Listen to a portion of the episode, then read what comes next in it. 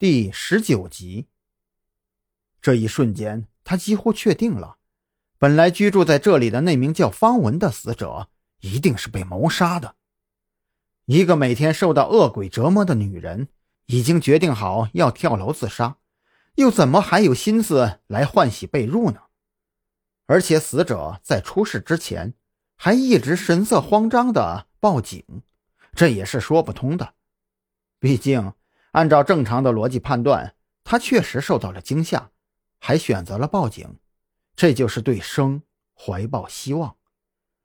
反过来说，如果他打定了主意想死，就不可能还有心思来做这些事情。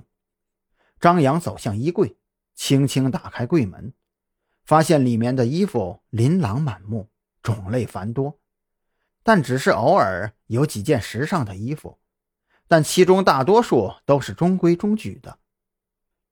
从衣服的品味上判断，受害者应该是一个性格干练的女人。还有卧室，里面除了必要的家具以外，几乎没有什么特别的东西。床右侧的梳妆台上摆放的化妆品也非常整齐。张扬就扫了一眼，就判定这受害人的经济状况应该是不错的。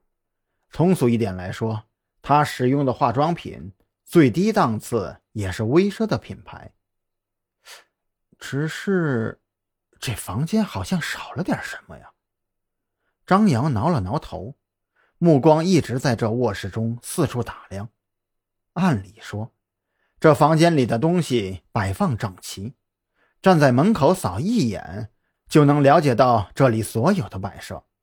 如果当真少了点什么东西，他应该第一时间就能发现呢。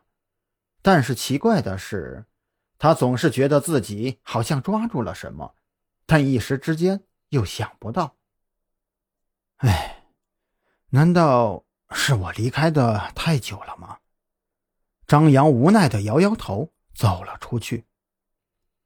这里除了卧室、厨房、客厅，还有另外三个房间。其中两个客房只摆放了空床、衣柜，连床单都没有铺。最后一间是书房，书房的摆设非常简洁，只有两个书架，里面摆满了书，大多是经济学的。在书架的中间还摆着一张书桌，书桌正面有着非常明显的两条痕迹，表明这里的主人经常坐在这书桌上读写。张扬略微感到有些棘手。侦破案件，其实最怕的不是案情复杂，而是怕案情太过简单。这女受害者家里就太过简单了，简单到令人发指，找不到一丝一毫的线索。犯罪现场留下的东西越多，就越容易找到犯罪嫌疑人的信息。可是，在受害者的家里，实在是太简单了。毫无头绪的张扬，最后才走到厨房。这里显然是被收拾过的，所有的厨房用具都被洗刷干净，摆放好。冰箱里有一些果汁、苏打水，以及……张扬的目光停在了保鲜盒上。他突然发现，保鲜盒里竟然放了一条鱼。冰箱门的格子上还有一些彩色蜡烛。女主人看起来是一个很有情调的人，可是再有情调的人，不可能晚上一个人点着蜡烛吃饭吧？还有那条鱼，应该是当天晚上刚刚买回来的，现在都有些坏了。跳楼之前，他还买了一条鱼回家，但还没来得及处理就被杀害了。到了现在，张扬几乎已经可以确定。死者绝对不可能是自杀。一个做事如此有规律，甚至可以说规律到有强迫的人，怎么可能买好一条鱼而不处理呢？